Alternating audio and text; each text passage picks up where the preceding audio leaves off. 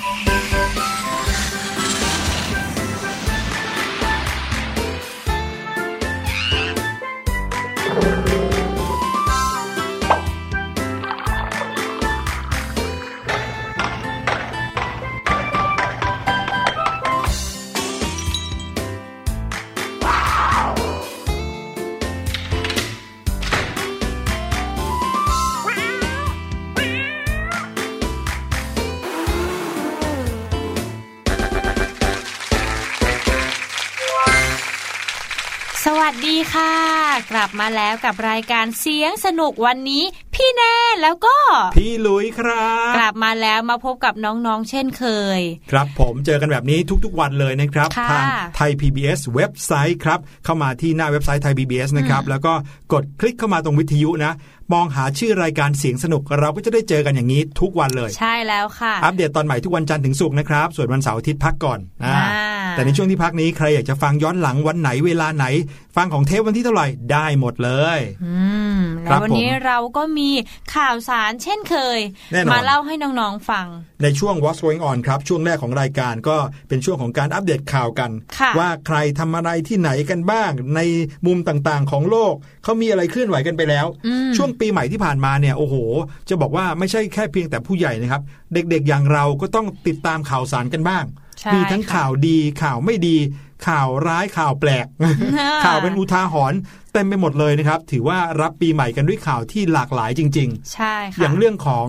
เออจำได้ไหมเมื่อสัปดาห์ที่แล้วเลยอะพี่หลุยจำได้แม่นเลยนะครับ ก็คือเรื่องของโรตีสดโอ้ยพี่หลุย เคยเคยได้ยินใช่ไหมเคยได้ยินค่ะ น้องๆหลาย ๆ คนก็คงจะเคยได้ยินเหมือนกันใช่ไหมครับ ที่ว่ามีคนเนี่ย เขาเอาแป้งโรตีเนี่ยแทนที่จะไปทอดซะก่อนนะใช่ค่ะแล้วก็โรยนกิมนสดๆข้นเลยแล้วก็นมโรยน้ำตาลโอ้ยน่ากินจะตาย แต่ไม่ยอมเอาไปทอดอะดูสิเอาไปใส่ปากกินเหนียวๆอย่างนั้นเลหยวังอะว่าน้องๆที่กำลังฟังพี่หลุยพี่แนนอยู่ ยังไม่มีใครที่ได้กินโรตีสดอันนี้ใช่ไหมคะจริงด้วยพี่หลุยว่านะ อย่าว่าแต่ว่าเออควรกินหรือไม่ควรกินเลยนะครับค่ะ แค่มองแล้วอะน่ากินหรือเปล่า อุ้ยยังไม่มันน่าเป็นกินเลยทรงยังไงก็ไม่รู้นะคะพี่หลุย พี่หลุยเห็นแป้งโรตีสดนะครับ รู้สึกเหมือนเป็นหมากฝรั่งที่เคี้ยวไปแล้วอะเคยเห็นไหมอ่าใช่ใช่เป็นใช่ดื่มๆนะแล้วเราก็ยืดๆรู้สึกว่ามันยืดยืดๆนะครับ แล้วก็เหนียวเหนียวๆมันก็ไม่น่าจะเคี้ยวแล้วลงคอไปได้อะไม่น่าจะกลืนได้ใช่ค่ะแต่ก็มีคนนะครับ อุตส่าห์นะครับ เอามาปรุงด้านปรุงนี่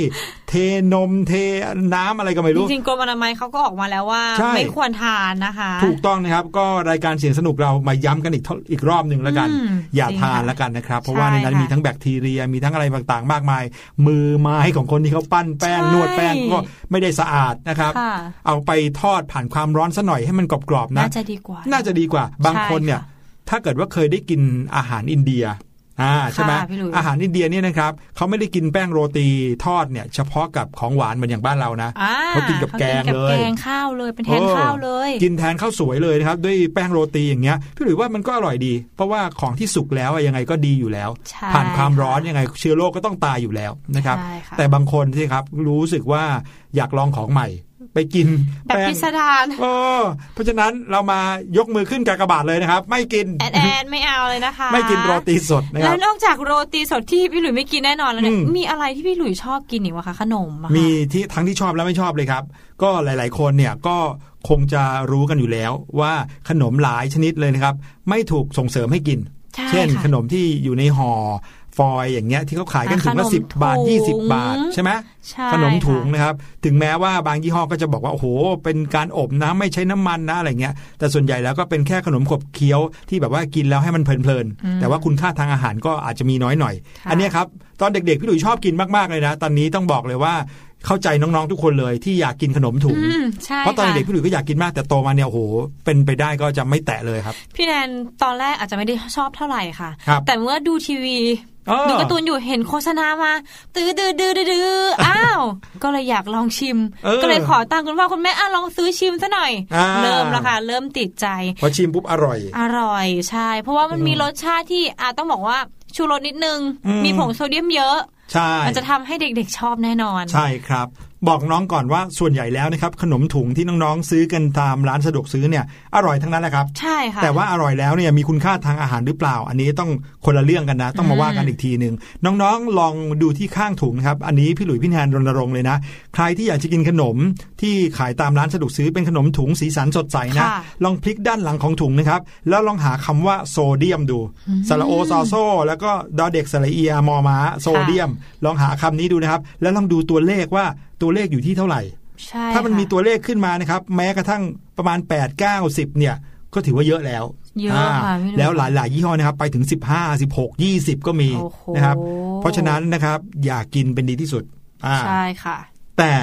พี่แนนครับค่ะ เรื่องราวของขนมถุงไม่จบแค่นี้ครับ อ้าวอ่าแน่นอนมันไม่ได้มีขายเฉพาะในประเทศไทยเนาะใช่ใช่มีมีทุกที่ขายเลย ทั่วโลกเลทั่วยโลกเลนะครับยค่ะ ในต่างประเทศนะครับเขาก็เลยมีการคิดครับว่าเจ้าถุงขนมเนี่ย ไม่ใช่เพียงแค่จะเอาไว้บรรจุขนมอย่างเดียวแล้วค่ะ เพราะว่าพอหลังจากใครเอาขนมไปกินเสร็จถุงขนมก็กลายเป็นขยะใช่ไหมอ่าเขาก็เอามาทำเป็นอะไรที่จะเกิดประโยชน์ในทางสิ่งแวดล้อมได้ดีกว่า ดีมากเลยค่ะนี่พี่หลุยค่ะโอ้โห อยากรู้แล้วอะตื่นเต้นเลย เดี๋ยวติดตามกันในช่วงหน้ากับช่วง What's Going On นะครับ มีข่าวมากมายเลยนะครับ แล้วก็ข่าวที่เกี่ยวกับถุงขนมเนี่ยก็เป็นหนึ่งข่าวในนั้น เดี๋ยวจะเล่าให้ฟังในช่วงหน้าครับ ก่อนจะกินข้าว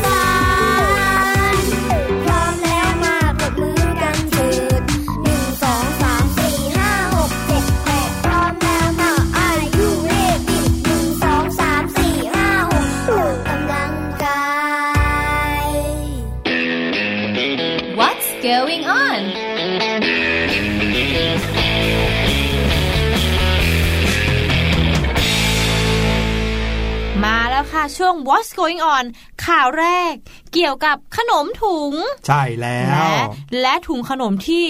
น้องๆกินเรียบร้อยแล้วอืม และข่าวนี้นะคะ เกิดขึ้นที่ประเทศอังกฤษค่ะพี่หลุยค่ะอื้อหือซึ่งถุงขนมที่น้องๆกินเรียบร้อยเนี่ยเขาไม่ได้เอาไปทิ้งครับเขาไม่ได้ให้ทำให้เกิดขยะ แต่ว่าเขาเอานำกลับมาทำเป็นถุงนอนกันหนาวค่ะพี่หลุยค่ะนี่ทำได้ด้วยเหรอครับทำได้ถุงค่ะขนมเนี่ยนะเอามาทำเป็นถุงนอนกันหนาวใช่แล้วแล้วมันกันหนาวได้จริงเหรอครับ เพราะว่า ไอ้ขยะที่ว่านะคะ ซองขนมเนี้ย ถามว่าทำไมถึงเป็นซองขนม ถามว่าทำมาจากไหนก็คือ มีวัสดุ 2 ชนิดในถุงนี้ก็คือ ฟิล์มพลาสติก และฟลอยอลูมิเนียมค่ะ ซึ่งวัสดุทั้ง 2ออย่างนี้นะคะ เป็นองค์ประกอบเดียวกันกับผ้าห่ม กันอุณหภูมิของนาซาหรือ Space Bucket นะคะโอ้โห อันนี้ไม่ธรรมดานะเพิ่งรู้เลยนะครับว่าเจ้าซองขนมของเราเนี่ยนะครับ วัสดุที่ใช้ทำ สองอย่างหลักๆนะก็คือฟิล์มพลาสติกนะอันนี้เราคงเห็นอยู่แล้วว่าซองนี้เป็นซองพลาสติกใช่ไหมครับข้างนอกก็จะเคลือบด้วยพลาสติก แต่ด้านในเนี่ยเป็นฟอยล์อลูมิเนียม ซึ่ง2 อย่างนี้ทางนาซาเขาเอาไปใช้เอาไว้ทำผ้าห่มกันอุณหภูมิให้กับนักบินอวกาศอยู่แล้วโอ้โหฉลาดมากเลยนะคะโอ้โหพี่หลุยนี่ก็เลยเอามาทำเป็นผ้าห่ม เดี๋ยวนะซองขนมมันต้องใช้เยอะขนาดไหนเนี่ยถึงจะเอามาทำเป็นผ้าห่มได้ขนาดนี้เนี่ยโอ้โหคิดว่าจะต้องเยอะเหมือนกันนะคะพี่หลุยครับแต่ว่าเอ๊ะพูดถึงเจ้าผ้าห่มของนาซากันก่อนดีกว่าครับเขาอะถูกคิดค้นเมื่อปี 1964 ค่ะครับเพื่อใช้ในการรักษาอุณหภูมิของอุปกรณ์อวกาศ แล้วก็รักษาอุณหภูมิให้กับนักบินค่ะ ต่อมาเนี่ยจึงถูกนำมา ใช้แพร่หลาย เช่น อุปกรณ์กางเต็นท์เดินป่า ให้ความอบอุ่นกับนักกีฬา โดยคุณสมบัติของมันก็คือ มันสามารถสะท้อนความร้อนได้ถึง 97%เลยค่ะพี่หลุยโอ้โ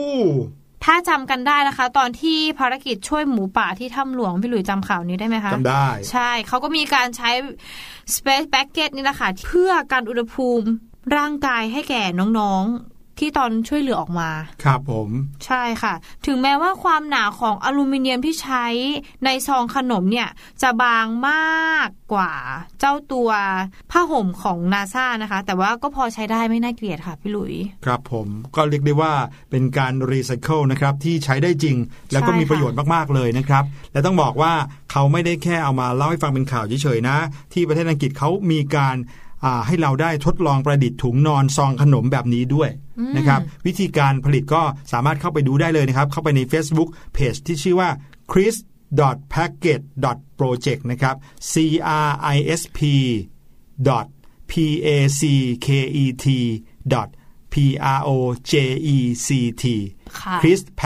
ค่ะ Chris Packet Project นะครับนี่ก็คือวิธีการที่เราจะสามารถเอาซองขนมที่เรากินกันเนี่ยนะครับมาทำเป็นผ้าห่มได้นะครับในประเทศอังกฤษเขาเอามาทำเป็นผ้าห่มให้กับคนไร้บ้านนะครับเพื่อเอามาทำเป็นถุงนอนใช่กันค่ะหนาวจริง ๆ ก็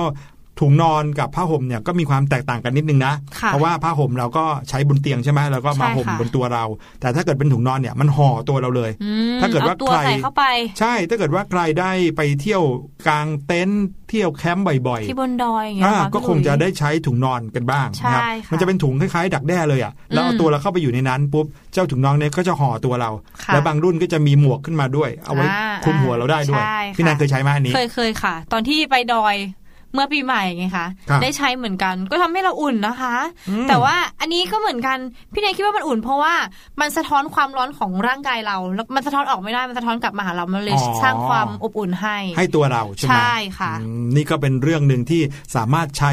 ของที่ดูเหมือนจะเป็นขยะนะครับ ให้กลายมามีประโยชน์ได้ใช่เป็นการค่ะช่วยโลกเราวิธีหนึ่งอืมอ่านะครับการช่วยโลกของเรานะครับยังมีอีกหลายวิธี อีกข่าวหนึ่งที่เอามาเล่าในวันนี้ก็เป็นอีกหนึ่งวิธี ซึ่งต้องบอกเลยว่า Amazing สุดโอ้โหๆนะดีครับมากๆเลยพี่หลุยสุดข่าวยอดนี้พี่แนนชอบมาก เพราะว่าไม่แน่ใจว่าที่ไทยมีหรือเปล่านะคะอืมอยากให้มีเหมือนกันนะคะ เพราะว่าข่าวนี้นะครับเขาจะช่วยลดขยะพลาสติก ให้กลายเป็นศูนย์ได้เลยอ่าโอ้ตั้งแต่ปีใหม่มาเนี่ยพวกเราก็คงจะรู้แล้วว่าหลายห้างร้านเขาไม่ให้เราใช้ถุงพลาสติกแล้วเนาะใช่เขาไม่มีค่ะการให้ถุงพลาสติกที่จะเอาไว้ใส่ของที่เราซื้อจากซูเปอร์มาร์เก็ตละค่ะให้เราเอาถุงผ้าไปเองบ้าง หรือบางคนก็เอาอะไรไปใส่กันเต็มไปหมดเลยเพิ่งบางคมีนข่าวเอาอะไรนะถขึ้นไป จอดเออเลยอะค่ะพี่หลุรืยอบางทีนะครับ เอาอะไรนะเป็นเหมือนกับมุ้งตากปลาแห้งอ๋ออะ่ะ ตากเนื้อแห้งเอาไปค่ะใส่ หรือเอาเป็นไม้แขวนเสื้อไปหนีบถุงขนมอย่างเงี้ยอืมหลายคนก็มีไอเดียในการเอาของนะครับสร้างสรรค์ค่ะเออที่จะใช้ซื้อของแตกต่างกันไปนะบางทีก็ทำจริง บางทีก็ทำเล่น บางทีก็ทำแกล้งนะฮะแต่ว่าในประเทศอินเดียค่ะอ่ามีนักวิทยาศาสตร์อินเดียที่เขาคิดล้ำไปกว่านั้นอีกอ่าไหนๆแล้วนะครับ เราจะต้องใช้อุปกรณ์บางอย่าง เราก็อย่าทำให้มันเป็นขยะเลยอืมใช้ปุ๊บให้กินให้ได้ไปเลยดีกว่า โอ้โหเออจริงๆ น่าจะลองทำถุงที่กินได้ด้วยนะคะอย่างที่พวกเรานะคะรู้กันดีนะคะว่าปัจจุบันเนี่ยปริมาณขยะพลาสติกเนี่ยเพิ่มสูงขึ้นมากขนาดไหนมากขึ้นมาก ๆ เลยใช่ไหมคะพี่หลุยใช่ซึ่งมันส่งผลในเชิงลบต่อสิ่งแวดล้อมทั้งในระยะสั้นและระยะยาว อย่างที่เราเคยพูดกันเมื่ออาทิตย์ก่อนพูดหลายครั้งมากเกี่ยวกับสิ่งแวดล้อมในช่วงนี้นะคะครับเพราะว่าเจอผลกระทบแบบเริ่มหนักแล้วในปีนี้ ด้วยตระหนักถึงปัญหาดังกล่าวเนี่ยนะคะ บริษัทเบกกี้สัญชาติอินเดียนะคะ จึงคิดค้นอุปกรณ์บนโต๊ะอาหารที่สามารถกินได้ค่ะพี่หลุย เพื่อออกมาแก้ปัญหาขยะล้นโลกดีไหมคะ ดีมากเลย เดี๋ยวนะ สิ่งที่อยู่บนโต๊ะอาหารแล้วกินได้ ก็ไม่ใช่เรื่องแปลกนะครับมันก็คืออาหารไง อาหารก็กินได้อยู่แล้วอยู่บนโต๊ะอาหาร แต่ว่ามันคือช้อนซ่อมไงคะพี่หลุยฮะจริงเหรอฮะใช่ค่ะ ช้อนซ่อมกินได้เนี่ยนะใช่แล้วค่ะ ซึ่งนักวิจัยชาวอินเดียนายนารายณะพีสภาตีนะคะ เขาได้ปิ้งไอเดียผลิตช้อนที่กินได้ เพราะว่าเขามองเห็นแล้วแหละว่าปัญหาขยะพลาสติกในอินเดียเนี่ยนะคะ ซึ่งมีจำนวนที่มากขึ้นเพิ่มขึ้นเรื่อยๆเรื่อยๆเนี่ยเป็นปัญหากับพื้นดินและสัตว์ป่า เพราะพลาสติกใช้เวลาย่อยสลายเนี่ยมากนานมากๆเลยค่ะ แค่ขวดพลาสติกแค่ใบเดียวนะคะ พี่หลุยใช้เวลาย่อยสลายถึง 450 ปีแน่โอ้โหคือเรียกว่าตายเกิดตายเกิดอีกหลายรอบนะครับใช่ก็ยังค่ะย่อยสลายไม่หมดเลย อืมถึงแม้ว่าอินเดียนะคะจะเป็นประเทศที่มีวัฒนธรรมใช้มือ ในการกินข้าวอืมก็คือเปิบข้าวด้วยมืออย่างเงี้ยนะคะพี่หลุย แต่ว่าก็มีการใช้ช้อนพลาสติกมากถึงปีละ 120พันล้านคันค่ะ โอ้โห ก็คือ1นึ่งแสนสองหมื่นล้านคันนั่นเอง ใช่ค่ะ สุดยอด พี่หลุยไม่อยากจะนับเลยว่าที่อินเดียเนี่ยค่ะเขาไม่ได้ใช้ช้อนหลักๆ ใช่ไหมคะอืมแต่ว่าอย่างประเทศเราอะ ใช้ช้อนอืม เยอะมากเลยจะต้องเยอะกมากว่ากว่าอินเดียอินเดียขนาดมากไหนขนาดไหนใช่ครัค่ะบซึ่งนายนารายณะนะคะ จึงคิดจะลดการใช้พลาสติก จึงเริ่มผลิตอุปกรณ์บนโต๊ะอาหารก็คือช้อนซ่อมตะเกียบที่กินได้ และประสบความสำเร็จด้วยอืมต่อมาเขาเลยเปิดบริษัท Bakeys เพื่อ ดำเนินการผลิตอย่างจริงจังค่ะโอ้พี่โหหลุยคะทำให้กลายเป็นธุรกิจไปเลย ใช่ค่ะ ในคนนี้นะคะเขาก็ทำคลิปนำเสนอรูปแบบกิจการและวัตถุประสงค์เพื่อระดมทุนผ่าน crowdfunding ค่ะ ปรากฏว่าบริษัทของเขาก็มีเสียงตอบรับอย่างท่วมท้นเลยค่ะ ซึ่งยอดสั่งซื้อนะคะก็เพิ่มขึ้นเรื่อยๆ ทั้งจากในและต่างประเทศ เช่น อเมริกาอังกฤษ ออสเตรเลียบัลแกเรีย แคนาดา เยอะมากเลยค่ะ พี่หคลุรับยผคะมซึ่งช้อนกินได้ของเบกกี้เนี่ยนะครับเขาผลิตจากข้าวฟ่าง ผสมกับข้าวและแป้งสาลีครับ สาเหตุที่ใช้ข้าวฟ่างเนี่ยก็เนื่องจากว่าเป็นพืชที่ใช้น้ำน้อยในการปลูก การปลูกข้าว 1 กิโลกรัมต้องใช้น้ำ500 ลิตร แต่ข้าวฟ่างเนี่ยใช้น้อยกว่าถึง 60 เท่าครับโอ้ดีเลยค่ะ ใช่ จากนั้นเนี่ยก็เลยนำไปอบในพิมพ์รูปช้อนจนแห้งสนิทนะครับสำหรับคนที่แพ้กลูเตน หรือว่าโปรตีนในแป้งสาลี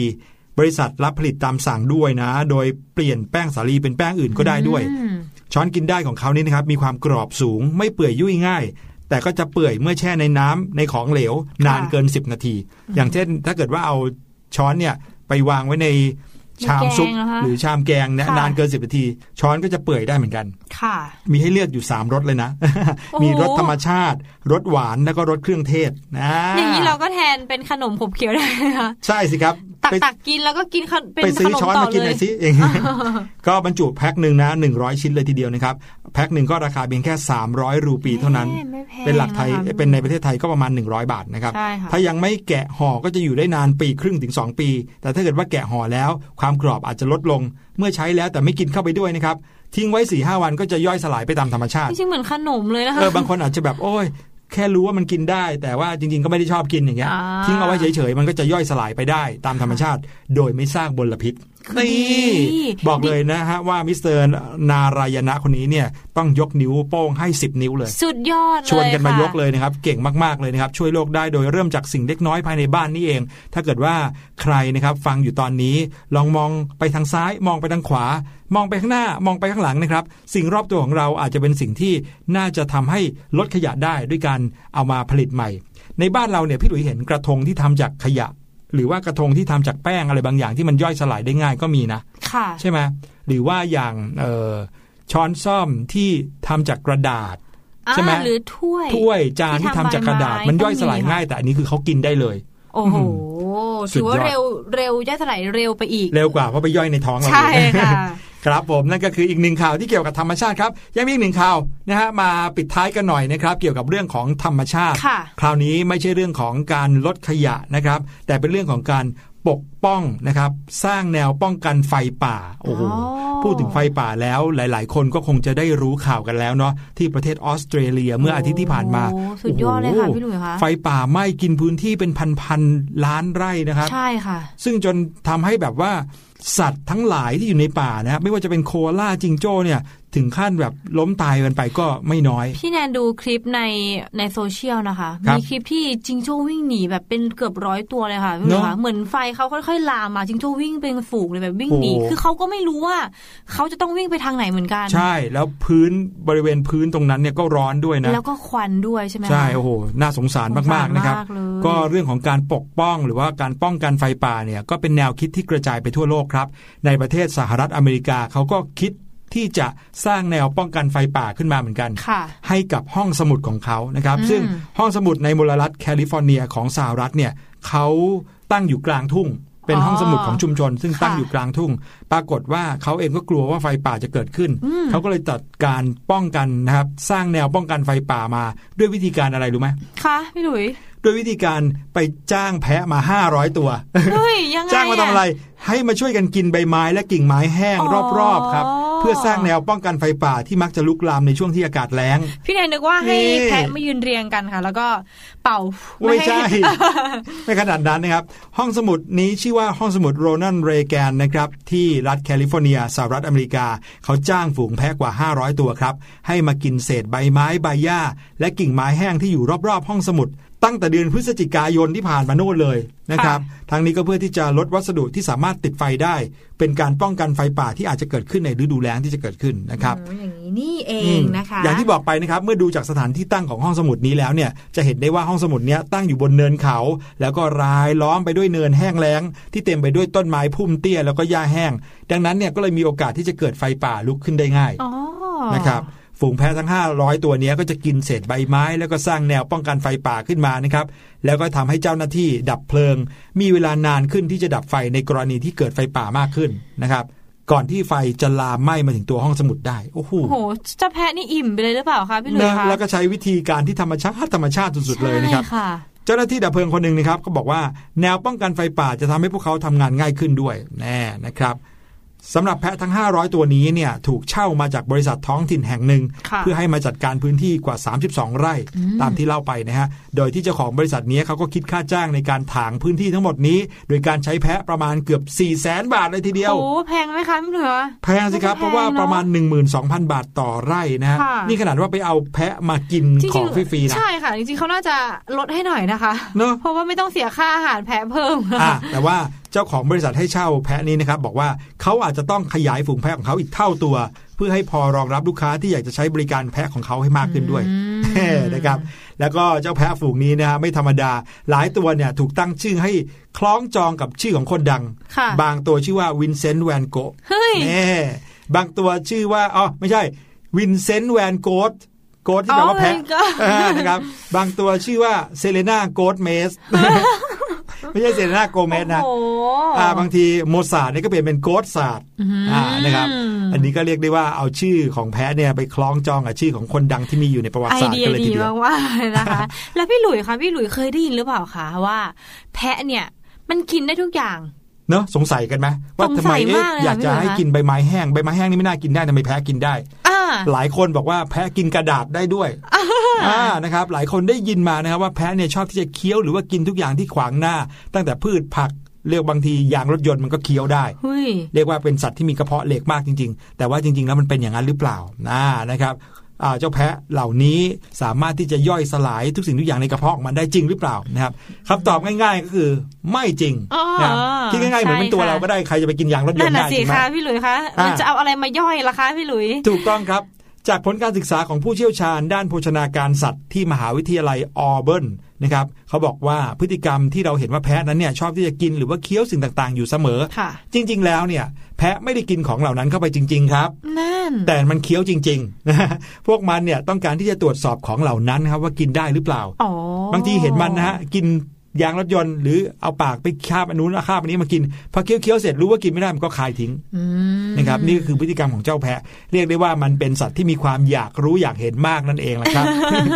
เมื่อถึงเวลาที่มันจะต้องกินอาหารเข้าไปจริงๆเนี่ยแม้จะอยู่ในกองขยะที่เต็มไปด้วยของมากมาย พวกมันก็ไม่ได้กินทุกอย่างนะ แต่ว่ามันก็จะเลือกอาหารที่มีประโยชน์ที่มันสามารถกินได้จริง ๆ เท่านั้นแหละครับอ่าหลายคนอาจจะสับสนนะเพราะระหว่างแพะกับแกะ แพะเนี่ยเป็นสัตว์เลี้ยงลูกด้วยนมนะครับเขียวเอื้อง คล้ายกับวัว แต่ว่ามีขนาดเล็กกว่าครับมีหลายสายพันธุ์ฮะแพะที่นิยมเลี้ยงในปัจจุบันก็คือ แพะพันบอ พันอังโกนูเบียน พันซาแนนนะครับแล้วก็พันลูกผสม พวกมันเนี่ยชอบกินใบของไม้พุ่มมากเลย รองลงมาก็คือบรรดาหญ้าแล้วก็ถั่วต่างๆ ไม่ใช่ยางรถยนต์แล้วก็กระดาษใช่ไหมคะพี่ลุยถ้าน้องๆเนี่ยไปตามสวนสัตว์เปิดต่างๆนะ หรือตามเขาใหญ่เนี่ยเขาก็มีเนาะหรือตามที่ท่องเที่ยวที่เขามีแพะเอาไว้ให้เรา ไปใกล้ๆไปให้อาหารได้อะอย่าเอากระดาษอะไรไปยื่นใส่ปากมันนะ เพราะมันคาบแน่ๆ มันกินแน่ๆ แต่ว่ากินกินเข้าไปแล้วเนี่ยมันไม่ดีต่อร่างกายของมันแต่จะนึกว่าเป็นหมากฝรั่งก็ได้นะคะพี่ลุยเป็นไปได้ เพราะมันก็ชอบเคี้ยวอยู่เหมือนกันนะครับ นั่นก็คือข่าวต่างๆ ที่เอามาฝากกันวันนี้3ามสี่ข่าวเนี่ยเป็นเรื่องราวของธรรมชาตินะครับอยากให้พวกเราอยู่ใกล้ชิดธรรมชาติ เพราะว่าธรรมชาติกับคนเนี่ยก็เป็นสิ่งที่เอื้อเฟื้อกันและกันต้องพึ่งพาอาศัยกันนะคะครับแล้วช่วงต่อไปนะคะ ช่วงรู้หรือไม่เดี๋ยวเราจะมาพบกับพี่ลูกเจี๊ยบเช่นเคยเลย แต่ว่าตอนนี้เราไปฟังเพลงเพราะๆก่อนไปเจอพี่ลูกเจี๊ยบดีกว่าค่ะ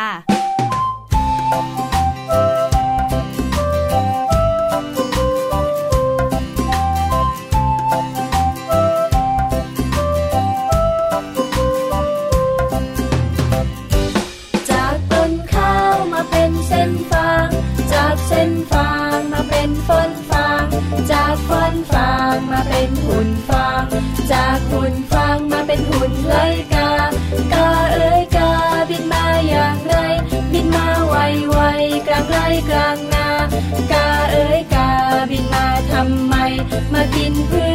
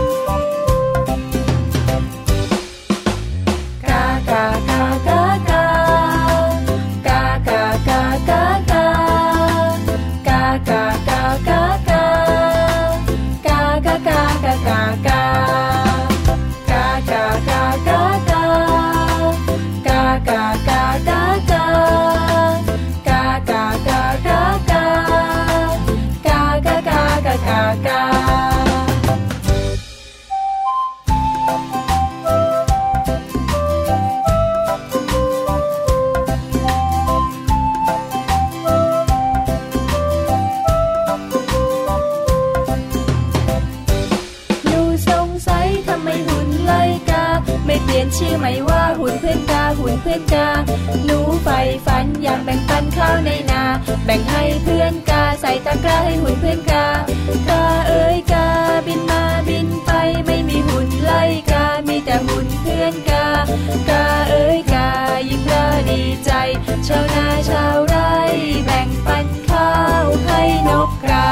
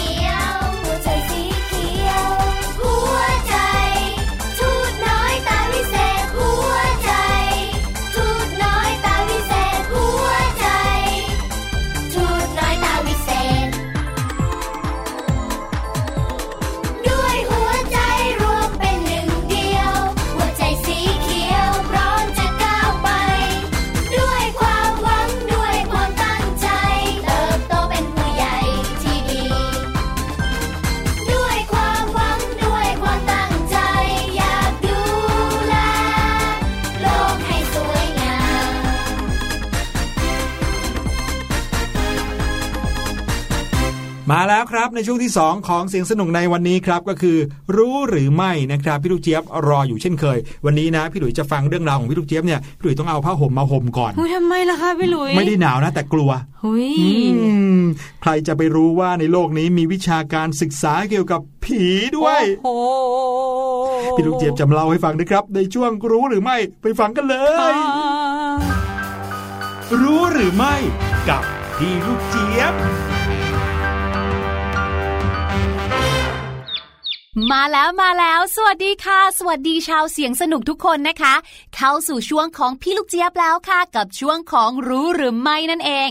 และในวันนี้ค่ะพี่ลูกเจี๊ยบก็มีเรื่องราวของวิชาสนุกสนุกมาฝากกัน โอ้ยอย่าพึ่งสิพอได้ยินคำว่าวิชา เรื่องของการเรียนแล้วเนี่ย โอ้โห แต่ละคนทำหน้าแบบ อะไรอะที่มาฟังเนี่ยอยากจะฟังเรื่องสนุกนะพี่ลูกเจี๊ยบเอาเรื่องวิชาการอะไรมาฝากกันเนี่ย บอกเลยนะคะว่า วิชาการในวันนี้เนี่ยแหมมันจะเป็นวิชาดีไหมก็ไม่เชิง แต่ว่าค่ะที่ต่างประเทศเนี่ยเขาเนี่ยก็บรรจุค่ะหรือว่าใส่ชื่อวิชาเนี้ยลงไปให้กับนักเรียนแล้วเรียบร้อยค่ะ จะเป็นวิชาอะไร น้องๆรู้หรือไม่คะว่าที่ประเทศอินเดียเนี่ยเขามีเปิดสอนวิชา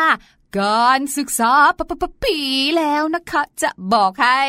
งงใช่ไหมว่าข้อแรก ผีเนี่ยเป็นสิ่งที่เหมือนน่าจะเป็นพลังงานอย่างหนึ่ง เรามองไม่เห็น แล้วเราจะไปศึกษาเขาได้อย่างไรกันล่ะ มหาวิทยาลัยบานารัสในเมืองพาราณสีเขาทำได้ค่ะ เพราะว่าตอนนี้เนี่ยนะ เขาได้เปิดคอร์สสอนวิชาการศึกษาผีแล้วเรียบร้อยค่ะ หลักสูตรนี้นะคะ เรียนกันไปเลย ไม่ยาวมากค่ะ ประมาณ 6 เดือนเท่านั้นคนที่จะเรียนเนี่ยนะคะ ก็ไม่ใช่คนทั่วไปนะ แต่ว่าเขาจะสอนให้กับนักศึกษาแพทย์ค่ะ โดยจะเริ่มในเดือนมกราคมปีหน้านั่นเอง ถามว่าการศึกษาผีเนี่ยมันคืออะไรเขาทำอะไรกันบ้าง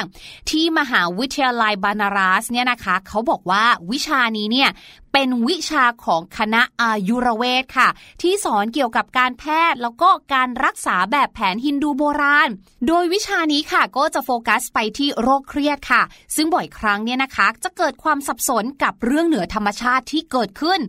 โดยนายยามินีบูชาตริปาทีค่ะ ซึ่งเป็นคณะบดีคณะอายุรเวทเนี่ยนะคะ ก็บอกว่า วิชานี้เนี่ยนอกจากจะสอนเกี่ยวกับโรคเครียดแล้วนะคะ ก็ยังรวมไปถึงโรคที่ไม่ทราบสาเหตุ แล้วก็โรคที่มีีสาเหตุมาจากสภาพจิตใจค่ะ โดยเป็นการสอนการรักษาด้วยวิธีแบบอายุรเวทให้แก่ผู้ป่วยที่มีสภาพจิตหลอนนั่นเองค่ะเป็นไงน่าสนใจไหมล่ะคะ สรุปแล้วผีที่ว่าเนี่ยก็ไม่เชิงแบบว่า ฮูฮูฮูฮูผีจิตวิญญาณขนาดนั้นนะคะ แต่ว่าค่ะ ที่อีกหนึ่งประเทศค่ะ อันนี้แถมให้นะคะ อันนี้น่าจะเกี่ยวกับแบบว่าพผีจริง ๆนะคะ เพราะว่าเขาเปิดสาขาวิชา ล่าท้าผีขึ้นมา หรือในภาษาอังกฤษค่ะ ก็คือ psychology of exceptional human experiences นั่นเอง เป็นหลักสูตรที่เปิดขึ้นมาอยู่ที่ ประเทศอังกฤษค่ะ ที่มหาวิทยาลัย Coventry University นั่นเอง เขาบอกว่าวิชานี้หรือว่าหลักสูตรนี้เนี่ยนะคะ เปิดขึ้นมาให้กับคนที่มีสัมผัสพิเศษ แล้วก็ชอบความลี้ลับโดยเฉพาะเลยค่ะ เนื้อหาเนี่ยก็จะเน้นไปในเรื่องของการ communicate หรือว่าการสื่อสารกับผี โดยใช้เครื่องมือทางวิทยาศาสตร์ในการค้นหาผีนั่นเอง จากการวัดคลื่นความถี่การถ่ายภาพ อัดวิดีโอเทป หรือแม้กระทั่งค่ะ การเข้าไปบุกตามบ้านผีสิงที่เขาร่ำลือกันหรือตามสถานที่เฮี้ยนๆคล้ายๆ กับรายการคนอวดผีในบ้านเรานั่นแหละค่ะ จากนั้นก็นำหลักฐานต่างๆ ที่ได้ค่ะ มาวิเคราะห์ว่าในสถานที่นั้นเนี่ยมันมีผีจริงหรือไม่ อุ้ยน่ากลัวจังเลยอะพี่ลูกเจี๊ยบคนหนึ่งเนี่ยแหละค่ะ จะไม่มีทางลงวิชานี้เด็ดขาด ไม่ว่าจะเป็นวิชาหลักวิชาเลือกเสรี หรือวิชาอะไรก็แล้วแต่มันน่ากลัวจนเกินไปนะคะพี่ลูกเจี๊ยบขออะไรที่มัน adventure กว่านี้ดีกว่าขอไปลงวิชาสื่อและการผจญภัย หรือในภาษาอังกฤษนะคะ adventure and media ดีกว่าค่ะ วิชานี้นะคะก็เปิดอยู่ที่ประเทศอังกฤษเหมือนกันเลยค่ะ ของมหาวิทยาลัยคัมเบรียนะคะ ซึ่งเหมาะกับพี่ลูกเจี๊ยบมากเลยค่ะ เพราะว่าพี่ลูกเจี๊ยบเนี่ยนะคะ รักการผจญภัย ชอบเล่นอะไรผาดโผนแต่เป็นคนกลัวความสูงนะ ดูขัดกันจังเลยอะ่ะเขาบอกว่าวิชานี้เนี่ยนะคะ เป็นหลักสูตรปริญญาตรี 3 ปีเลยนะคะโดยนักเรียนเนี่ยก็จะได้พัฒนาทักษะกลางแจ้งค่ะ ไม่ว่าจะเป็นการปีนป่ายภูเขา หน้าผาพายเรือแคนูพายเรือคายัก การขี่จักรยานภูเขารวมไปถึงค่ะ การสำรวจถ้และแน่นอนค่ะ พวกนี้ทั้งหมดเนี่ยมันคือ adventure ใช่ไหมแต่ในชื่อวิชาเนี่ยเขามี media หรือว่าสื่อด้วย แล้วสื่อมาอยู่ตรงไหน เขาบอกว่าทั้งหมดนี้นะคะ เราจะเรียนควบคู่ไปกับทักษะในการพัฒนาและผลิตสื่อค่ะ โดยใครก็แล้วแต่ที่เรียนจบจากสาขาวิชานี้ไปนะคะ สามารถไปทำงานในตำแหน่งทหารรักษาพระองค์ไม่น่าเชื่อเลยเนาะได้เที่ยวด้วยได้เล่นกีฬาแอดเวนเจอร์ที่เราชอบด้วยทำเป็นอาชีพได้ด้วย และดูเป็นอาชีพที่เฉพาะทางมากๆเลยนะคะ อย่างที่บอกเมื่อกี้ทหารรักษาพระองค์ หรือกองบริการฉุกเฉิน และทั้ง 3 วิชานี้ค่ะ ก็เป็น 3 วิชาเก๋ๆแปลกๆนะคะ แต่มีอยู่จริงที่พี่ลูกเจี๊ยบนำมาฝากกันในวันนี้ในช่วงของรู้หรือไม่นั่นเอง ส่วนวันพรุ่งนี้จะมีอะไรสนุกสนุกว้าวมาฝากกันต้องติดตามฟังกันให้ดีนะคะ วันนี้ไปก่อนแล้ว สวัสดีค่ะ รู้หรือไม่กับพี่ลูกเจี๊ยบ โอ้โหพี่แนนพี่แนนอยากไปเรียนหมอที่อินเดียไหมเออเอาไว้ก่อนแล้วกันค่ะพี่หลุยคะเออแต่ว่าจะเรียนหมอเนี่ยดีะเขาต้องเรียนเรื่องเกี่ยวกับร่างกายไม่ใช่เหรอไปเรียนเกี่ยวกับผีทำไมล่ะเนี่ยอ่าแต่ว่ามันก็ส่งผลดีต่อผู้ป่วยที่มีสภาพจิตหลอนนะคะพี่หลุอืยมจริงด้วยครับ มีภาพยนตร์หลายเรื่องเลยนะครับ ที่เกี่ยวข้องกับคนที่มีสภาพจิตที่ไม่ปกติเนี่ยใช่ค่ะแล้วก็ภาพยนตร์เรื่องนั้นเนี่ยก็แบบออกแนวสยองขวัญด้วยอืมถ้าเป็นไปได้เนี่ยน้องๆก็อย่าเพิ่งดูเลยนะใช่ไปเห็นค่ะเรื่องราวอะไรที่มันดูน่ากลัวน่ากลัวตอนนี้ก็ข้ามข้ามๆไปก่อนละกันนะคน่ารับรักน่ารักไปก่อน ใช่แล้วเอาล่ะเดี๋ยวเราไปพักฟังเพลงกันสักครู่ครับ ช่วงหน้ายังอยู่กับห้องเรียนสายชิลแน่นอนนะครับ ที่วันนี้เตรียมตัวพบกับคำย่ออีกแล้ว เมื่อวานนี้พูดถึงคำย่อคำว่า SOS ใช่ค่ะอ่ามีคนติดใจบอกโหยังมีคำย่ออีกหลายคำเลยโอ้วันนี้เราจะมาเล่าให้น้องๆฟังสัก นิดนึงแล้วกันให้น้องๆได้รู้จักนะคะคำย่อต่างๆที่เผื่อเพื่อนๆแชทมาแล้วแบบอืมเอ๊ะคำย่อนี้อะไร ครับผมค่ะติดตามกันครับในห้องเรียนสายชิลครับ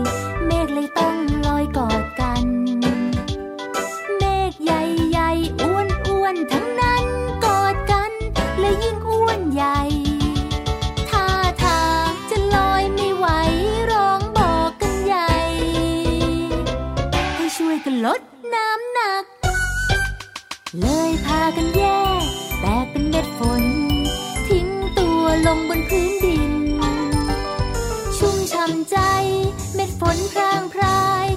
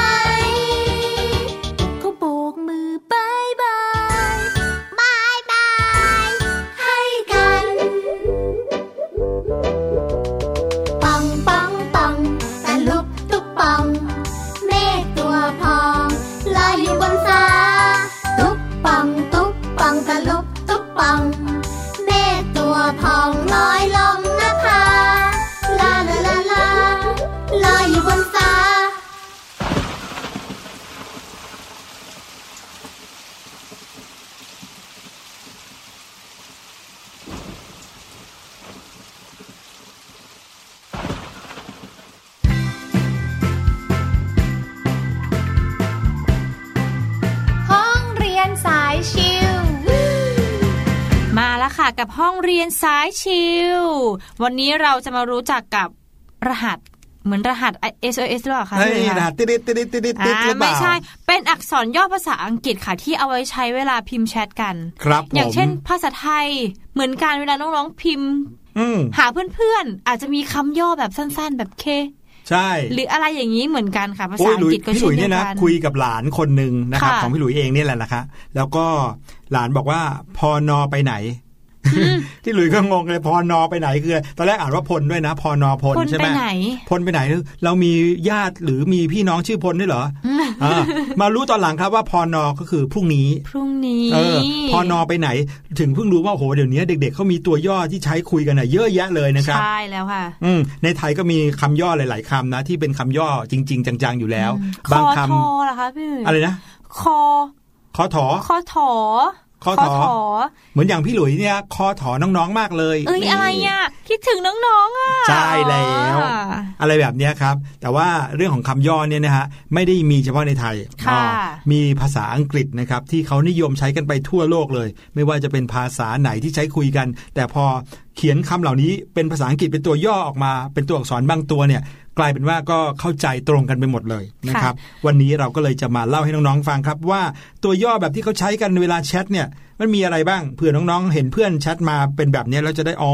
เพื่อนหมายความว่าอย่างนี้นี่เองอืมอย่างพี่แนนนะคะแชทคุยกับเพื่อนๆเพื่อนๆเขาจะชอบส่ง L O L L O L L O L L O L ใช่คือของะเล่นไงของเล่นลูกกลมๆอะไม่ใช่หรอ อันนี้เป็นตัวย่อใช่ไหมตอนแรกตอนแรก ๆ เลยพี่ก็เอ๊ะใช่หรือเปล่าคะพี่หลุยคะอืมไม่ใช่ค่ะ มันคือ laughing out loud ค่ะ อืม laughing out loud ก็คือหัวเราะออกมาดัง ๆ นั่นเองนะครับฮ่าฮ่าฮ่าฮ่าฮ่าฮ่าอย่างเงี้ยเวลาคนที่ใช้ L O L ส่งมาให้เราเนี่ย หมายความว่าเรื่องที่เขา ได้ยินมาหรือว่าเรื่องที่เราพิมพ์ไปเนี่ยโอ้โหมันทำให้เขาหัวเราะออกมาดัง ๆ เลยใช่แล้วบางทีแชทกันอยู่ไงจะทำยังไงให้รู้ว่าหัวเราะดัง ๆเขาก็เลยพิมพ์ว่า L O L นะหมายความว่าหัวเราะดังสุดๆไปเลยอะไรเงี้ยยังมีหัวเราะมากกว่าหัวเราะดัง ๆ ด้วยนะ มากกว่า L O L ก็มีอะไรคะใช้ใช้คำว่า L M A O L M A O มาจาก laughing my ass off หมายความว่าโอ้โหหัวเราะจนแบบว่า สุดๆไปเลยอะไรอย่างเงี้ยนะครับอ่าถ้าเกิดว่าใครส่งมาแบบนี้ก็แปลว่าเขาขำมากๆอะไรอย่างเงี้ยนะฮะอืมแล้วถ้าเป็นเลขสองของเรานะคะ เลขอาราบิกเลขสองเลขสองอะแน่นอนครับ เลขสองก็คือคำว่า to two ก็หมายความว่าถึงนะครับ เช่น send to me อย่างเงี้ยส่งให้ฉันหน่อยก็ s e n d send ใช่ไหมครับ แล้วก็เลข 2 แล้วก็อ่า m e me นะครับ หรือ tomorrow ห รือ today อย่างเงี้ยนะครับ อะไรก็ตามแต่ที่ในภาษาอังกฤษมีคำว่า to อะเขาใช้เลข2แทนหมดเลย อืมอืมเหมือนอย่างในไทยเราเนี่ยนะครับ เราเวลาคุยกันใช่ไหมเราพิมพ์เลข5ติดกัน3ตัว5 5 5อย่างเงี้ยค่ะคนก็จะรู้ว่าเราหัวเราะใช่ไหมครับ แต่พอไปคุยแบบเนี้ยกับคนต่างชาติเขาไม่รู้นะเพราะว่าเขาไม่ได้อ่านว่า5 5 5ค่ะเขาจะงงว่าทำไมถึงส่งมาว่าใช่ five five five five five five five คืออะไรอะไรเงี้ยใช่แต่ต้องอธิบายเขาครับพอเราอธิบายเขาว่าเป็น5 5 5นะ ปรากฏว่าเขาใช้เก่งกว่าเราอีกอ่านะครับใช่ค่ะ แล้วก็ยังมีนะคะ เลข8เหมือนกันเมื่อกี้เลข2ครับทีนี้เป็นเลข8ค่ะ พี่หลุยคะครับมี GR 8 G R 8ใช่ค่ะ นั่นก็คือคำว่า great Great ก็คือนั่นเองยอดเยี่ยมสุดยอดอ่าเลยค่ะ มีเลข 8 อีกค่ะ L 8 L 8ก็คือ late late ใช่ late แปลว่า สายหรือว่ามาช้านะครับ I am นะครับ I am ใช่ไหมแล้วก็ L แล้วก็เลข8ใช่ตัวเนี้ยค่ะหมายถึง ฉันจะมาสายนะ ฉันจะมาช้านะอะไรแบบนี้แปดะครับเหมือนว่ามันเอ็ดมันลงท้ายด้วยแบบ T อย่างนี้ใช่ไหมคะแบบใช่เอ็ดเอ็ดเอ็ดนะครับแล้วก็มี L ข้างหน้าคือ late นั่นเองนะครับใช่ค่ะอย่างคำว่า see you อย่างเงี้ย see you แปลว่าแล้วเจอกันนะ see you later อย่างเงี้ย see you later see ก็ก็ใช้ตัว c เลยค่ะใช้ใช้ตัว c แทน s w e เลยนะครับค่ะ S W E C ที่แปลว่าเจอกันนะครับ C U ก็ S W E C แล้วก็ Y O U ใช่ไหมครับค่ะค่ะ C U ก็คือเลขก็คือตัว C กับตัว U เลยง่ายๆเลยนะครับ ก็แปลว่าเจอกันยิ่ง See you later นี่ไปกันใหญ่เลยนะครับ ก็เป็นเลขก็เป็นตัว C ตัว U แล้วก็ตัว L L แล้วก็เลข 8 C U L 8หมายถึง See you later งงมากใช่ค่ะ แล้วก็ยังมีอีกนะคะคำว่า before อ่าอ่า before อันนี้คือเอาตัว b มารวมกับเลข 4 ครับ เพราะเลข 4 ภาษาอังกฤษคือ for ใช่นะครับ before b บวกกับเลข 4 ก็คือ before ซึ่งแปลว่าก่อน นะครับอ่าพี่หลุยลองทายสิคะ MU ย่อมาจากอะไรคะ MU มหาวิทยาลัยมหิดล เอ้ยไม่ใช่อ่าค่ะ มันมาจาก Miss You เอาเหรอ เหมือนคอถอเลยค่ะอ๋ออาคอถอคือคิดถึง MU ก็คือ Miss You ใช่แล้วถ้าเกิดว่าค่ะเพื่อนๆ เขียนมาว่า MU เนี่ยไม่ได้จะชวนเราไปมหาวิทยาลัยมหิดลนะอ่าใช่ค่ะไม่ใช่มหิดล University นะเออหรือเนี่ยพี่พี่หลุยส์ก็เห็นบ่อยเลยหลังๆเนี่ยนะครับเวลาที่คุณแม่ซื้อของออนไลน์เนี่ยคุณแม่เขาจะพิมพ์คำว่า CF อ่าเออ CF no CC งงไหม CF no CC CF ก็มาจากไม่รู้เหมือนกันอะ confirm นะครับ confirm ค่ะแปลว่ายืนยันนะครับยืนยันหมายความว่าเรา confirm ว่าจะเอาตัวนี้ละค่ะยืนยันว่าจะเอาสินค้านี้ละ no CC ก็คือ CC มาจาก cancel cancel นะครับใช่ค่ะ no CC ก็คือห้าม cancel นะค่ะเอออะไรแบบนี้อ่าอ่าน้องๆ คงจะเริ่มเห็นภาพแล้วว่า เออเดี๋ยวนี้ในแชทในโทรศัพท์มือถือเนี่ย มีแต่ตัวย่อกันเต็มไปหมดเลยอืมนะครับ ยังมีอีกหลายต่อหลายคำนะครับ ว่ากันจริงๆ แล้วมีเป็นร้อยๆคำเลยนะ ที่จะทำให้เรารู้รู้สึกว่า โห เดี๋ยวนี้ คนเขาใช้ตัวย่อกันเยอะเยอะกว่าค่ะเยอะพิมพ์จริง ๆ เพราะว่าพิมพ์จริงบางทีใช้เวลานานกว่าเนาะอืมแทนที่จะพิมพ์คำยาวๆ ก็พิมพ์แค่ตัวอักษรตัวสองตัวก็ถือว่าเข้าใจกันแล้วใช่นะคค่ะรับแต่เราคงจะต้องมีพื้นคำศัพท์ให้เยอะๆหน่อยค่ะนะครับถ้าเรารู้คำศัพท์น้อย บางทีเราก็จะไม่รู้ว่าสิ่งที่เขาพิมพ์ตัวย่อมันเป็นตัวย่อของศัพท์คำว่าอะไรอืมนะครับถูกต้องเลยค่ะพี่หลุย เพราะฉะนั้นคำศัพท์ก็ยังคงเป็นสิ่งที่สำคัญสำหรับคนที่อยากจะ เก่งภาษาอังกฤษนะครับ เพราะฉะนั้นมาฝึกท่องศัพท์กันเยอะๆแล้วกัน เดี๋ยวเราจะเอามาคำศัพท์มาฝากกันบ่อยๆนะครับในช่วงห้องเรียนสายชิลกับเสียงสนุก วันนี้พี่หลุยแล้วก็พี่แนนลาไปก่อนนะครับ พบกับรายการเสียงสนุกกันได้ใหม่ วันพรุ่งนี้ ใช่แล้วค่ะ หรือว่าสำหรับใครที่คิดถึงกันก็ฟังกันได้ทุกที่ทุกเวลาเลยนะครับอืมโดยการฟังย้อนหลังผ่านอินเทอร์เน็ตทางเว็บไซต์ครับ วันนี้ลาไปก่อนแล้ว สวัสดีครับสวัสดีค่ะสบัดจินตนาการ สนุกกับเสียง เสริมสร้างความรู้ ในรายการ เสียงสนุก